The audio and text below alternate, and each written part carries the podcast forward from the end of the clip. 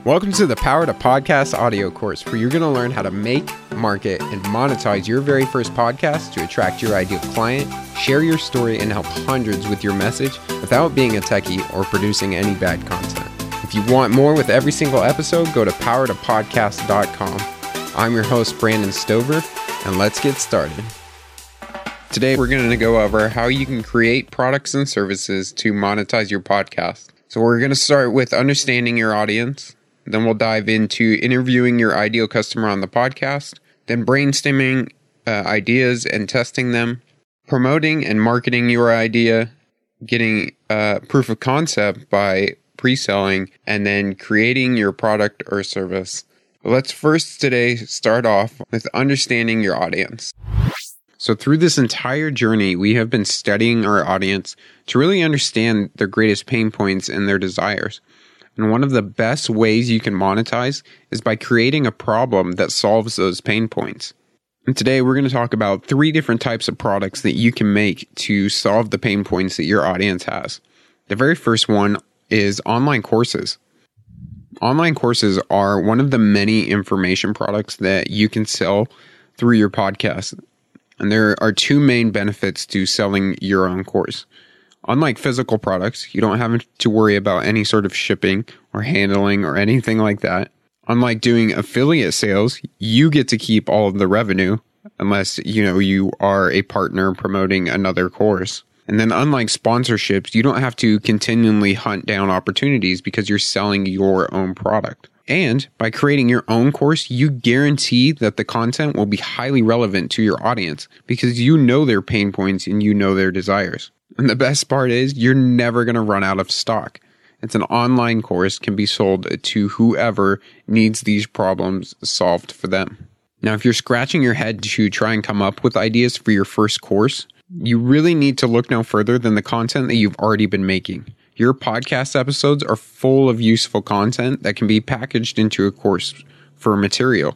Just ask what your listeners want to learn more about and then create information products specifically for those things. Online courses really pair best with podcasts that are already geared towards educating listeners. So this might be finance, entrepreneurship, podcasting, marketing, making music, blogging, all sorts of things. And packaging the information in an easy to follow online course makes the knowledge itself more accessible, and people are willing to pay extra for that. An obvious example of this is the course right now. Now, obviously, the podcast actually comes out free. You get to listen to this audio course like you're doing now. But there is a premium section to this where you're going to get tons of worksheets. You're going to get how to videos. You're going to get everything you need to make, market, and monetize your podcast. The second thing that you can create is actual physical products. So, Jocko Willink, the best selling author and host of the Jocko podcast, he actually has a ton of things that he sells alongside his podcast from t-shirts, sweatshirts, athletic wear, hats, patches, stickers, tea, mugs, pretty much everything under the sun. Now, if you're build, building a strong brand tied to you and your podcast, this may be a really great way to sell things to your audience. Now, if you decide to go this route, keep in mind that selling physical products involves uh, quite a few extra steps. So you're going to need to have payment processors like Stripe. You need to have SSL certificates on your website to encrypt against website hackers. You might need to have a reseller license and a tax ID. And you're going to need some sort of e-commerce software like Shopify or WooCommerce. And you're going to have to deal with all of the shipping logistics of actually getting the product to your audience. So if you do go this route, be ready for your life to get a little more complicated, at least for a little while, as you iron out the kinks in your order fulfillment process. The third type of product that you can make is actually making a iPhone app or a piece of software. So depending on your niche, selling an app or another piece of software may work well with your business model. An example of this is Elise Escobar, who hosts the Elise's Yoga Class Live and Unplugged, where she guides listeners through free yoga classes. If her listeners want video instruction, they can get it in the App Store for only $3.99. And the app gives subscribers access to over 70 yoga classes with PDFs and outlines of the flow of each of the classes she goes over in her podcast. Another example is Mike Auzenne, the co host of Manager Tools podcast. Instead of charging his listeners or pursuing sponsorships, he has several products available on his website, including a behavioral profile instrument. And the tool actually helps subscribers improve their communication skills by exposing their natural social tendencies. So you can see here how just a few extra little tools, gadgets, apps are going to really help your podcast listeners if the thing that you're building really resonates and goes along with the content that you're already providing inside the podcast. Now, you may not be a coder or somebody that can build an app, and there are plenty of places that you can go online and you can hire somebody for pretty cheap to actually build one of these apps because they don't need to be, you know, super robust. They need to solve the one pain point that your listeners actually have. So don't count these ones out. They are just as much available to you as, say, online courses or physical products. So, one of the best ways to monetize a podcast is by promoting your own products and services. And I say it's one of the best for two reasons. First, the offer will certainly align with your audience, and often speaks to them better than any paid ad for some random company. And secondly, it has the most potential earning for a podcast with a small to mid size audience. Now, last week we gave a brief overview of how you can get started creating your own product or service. And I'm going to recap that really quick for you. The first step is growing your audience. So if you haven't grown your audience yet, it's a good chance to go back to the growth phase of this course and really dive into that material so you can get a good base of people that you're going to sell to. The second thing is you ask that audience their biggest struggle, and then you listen to them and the fourth thing is you create a solution. So today we're going to focus on listening to our audience and asking what their biggest struggle is. Because listening to your audience gives you the key insights into what their biggest struggles are and can help you guide you down the right path to creating the most valuable content possible for those who are coming to your products. But in order to do that, we must really first understand our audience. You know, there's that famous saying that goes, build it and they will come. That's really the opposite of what I believe we should be doing when we're creating products or services. This saying supposes that you are the source that comes up with your product or service with those ideas coming out of thin air, and that once you put them out there, people just flock to you and start paying you for that idea. Where my idea of creating the right products and services for your audience has nothing to do with building anything at first. Instead, you should focus on finding out what the need is first, you know, what your audience biggest pain point is, and then finding out ways you can create products and services that will help solve that pain point and get your perfect customer to where they want to be. One of the most important things you can do as a business owner in this process is actually listen to your audience. They are the ones who are going to help you build a successful business. But listening is going to take effort on your part. You have to ask your audience questions, engage with them so you can learn more about them, and set aside specific time to connect with them one on one. You might be asking questions in your emails to your audience or at the end of your blog posts. You might ask a question on social media or in an online community you're a part of where your avatar is hanging out. You might engage with them in the comment sections of your blog or your social media, or maybe even in person at a meetup or a conference. And you might even take it one step further with a one on one via Skype after offering the opportunity to sign up for a 10 minute chat with you. It's really through listening to your audience and doing things like asking questions, engaging, and connecting that you'll be able to start validating the ideas that you have. Remember here, our steps are first, we need to find out what our perfect customers' pain points are and then we'll start talking about how to find ways you can create products or services that can help solve their pain points, the solutions.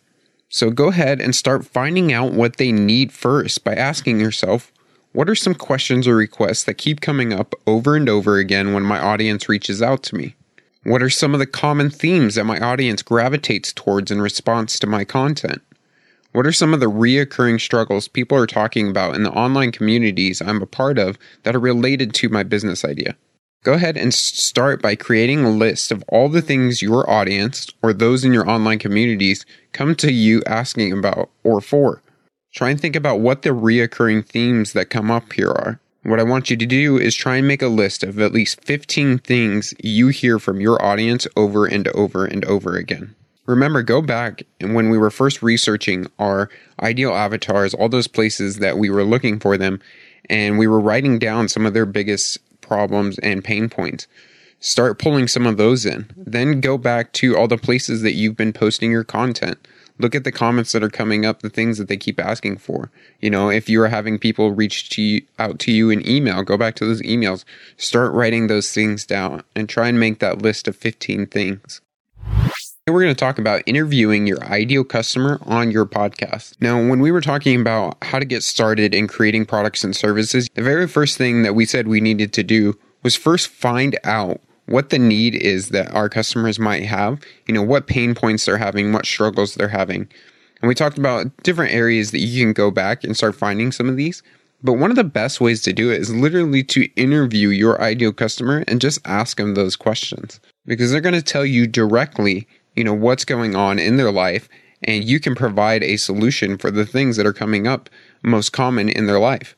So really interviewing your ideal customer on your podcast is really a hack to get to talk to your audience. And I did this on my podcast Evolve with a session that I called Founder Friday. So one of my ideal avatars is a st- early stage startup founders. And so I would bring these founders onto my podcast and basically be interviewing them about their startup, you know, what's going on. But one of the very last questions that I asked was what was the biggest struggles going on in their business? And then what are some of the biggest struggles going on in their life? And I got a variety of different answers. And what I could do then was once I was done editing the podcast and was sending them the links, being like, hey, your episode's going to go live next week, I could drop in the email, hey, I noticed you said this um, during the interview that your biggest struggle was this. Maybe I can help you with XYZ, or I can interview them and go a little deeper. But it was a way for me to really start connecting with my audience. And when you're interviewing your ideal customer on your podcast, this creates a win win for both of you you get the opportunity to talk with your audience, to connect with them, to find out their pain points and struggles. And they get the opportunity to put themselves on a platform to share their stories, share their businesses, share their messages, whatever it may be. The key here is, is that you're asking questions during the interview or afterwards in your post chat. So maybe the interview, when you are interviewing the person, is really focused in on their story, you know, depending on what kind of podcast you have and what kind of content you are putting out, what kind of episodes you want to have. But there's always that time afterwards in your post chat that is really just a gold mine for interaction between you and the person that you're interviewing. Because if you deliver a really great interview, they're going to be like, wow, that was really awesome. Is there anything that I can do for you? And you can be like, yes, actually, if you could just answer these, uh, you know, few short questions, that'd really help me out. So again, you create a win-win situation for both of you. Now, some really great questions to ask during one of these times is what is the hardest part about XYZ? Take one of the problems that you know most frequently come up in your audience and ask them what is the hardest part about this problem. And then they're going to start telling you some stuff. And then you can ask, tell me about the last time you encountered this problem. So here they're probably going to tell you a story or a specific situation and when this problem came up in their life and you know what was going on during that time. Then you can ask, why is this so hard? Why is this problem so hard for you? And they're going to tell you, you know, what it really is about this problem that is making it difficult for them to have it in their lives. And then you can ask him, what, if anything, have you done to try and solve this problem?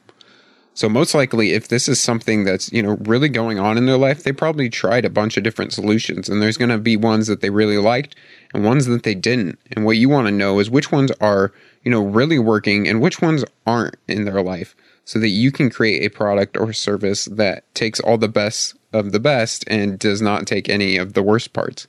Now, if they are not already trying to solve it, if they've never tried to seek out a solution, then maybe it's just not that big of a problem for them. And it may not be a good idea to create a product or uh, service to solve this solution because it's really not that big of a problem.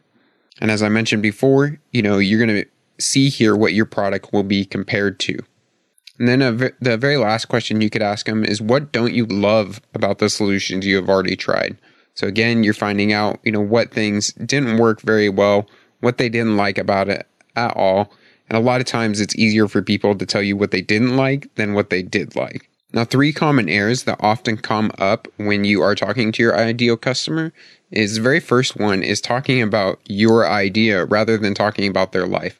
So you should really focus in on what their problems, what their struggles, what's going on in their life, and not so much leading them with the idea or solution that you think they have. You want to understand the problem first and come up with a solution for that problem later instead of trying to jam your solution down their throat. The second common error is talking hypotheticals rather than specifics about what's going on. So, talk about what is actually happening inside of your user's life and don't talk about the thing that you want to create. So again, focus in on what's going on in their life and get specifics. Get, you know, and really understand how this problem is affecting them. Not, well, if we created this thing, would I hypothetically solve your problem? That's a road that you don't want to lead down again because you truly want to understand your ideal customer and what's going on in their life. And that brings me to my third uh, common mistake, which is over talking them and not really listening. Again, this stage is all about listening to them. So have them do most of the talking. You just sit back, you take notes, and really try to understand what they're saying. Today, we started talking about how you could start creating products and services for your podcast audience. In this episode, we focused on how we could understand our audience, digging into some of their pain points so that we could start providing products and services that are solutions to those pain points. We focused a lot on understanding who your audience is, interviewing them, and digging into those pain points. So, your activity today is to go to your audience and start digging into some of their pain points, interviewing them, asking them questions, and then putting together a list of possible solutions or products that you could create in order to solve those problems for your audience. Thank you for listening to the Power to Podcast audio course. To get everything you need to make, market, and monetize your podcast, including tutorials, resources, templates, coaching, and even a private community of podcasters just like you, then visit powertopodcast.com and join today. This course was produced by Plato University, where students turn passions into purpose and learn skills to change the world. Learn more at plato.university.